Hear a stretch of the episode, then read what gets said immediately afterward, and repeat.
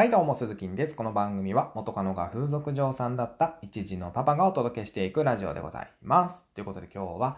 新幹線は身を張ってでもグリーン車に乗ろうというテーマでお話をしていきます。えー僕はですね、脱サラしてすぐの頃、本当に、えー非常にお金に困っておりました。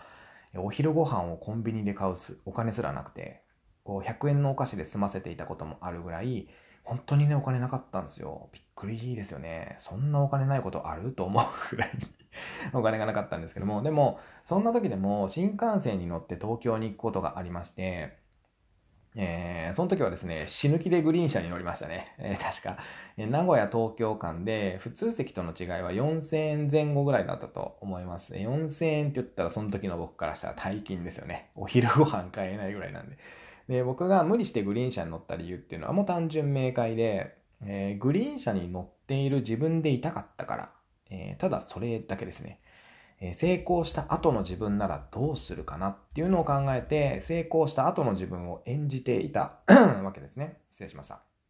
えこれはですね、恋愛も一緒で、モテている自分を演じるってすごく大事なことで、モテている自分ならどういう姿勢でどうやって歩くのか、モテている自分ならどういう運転をするのか、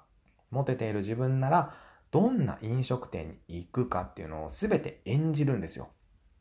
どんな風に女性に対応するかとか、どんな風に LINE に返信するかとか、どういう風に LINE を入れるのかとか、まあ、そういったことも全てそうですね。モテている自分だったらどうするのかっていうのを、演じていくわけですね。こうして普段からなりたい自分を演じていると、本当になりたい自分に慣れていくんですよね。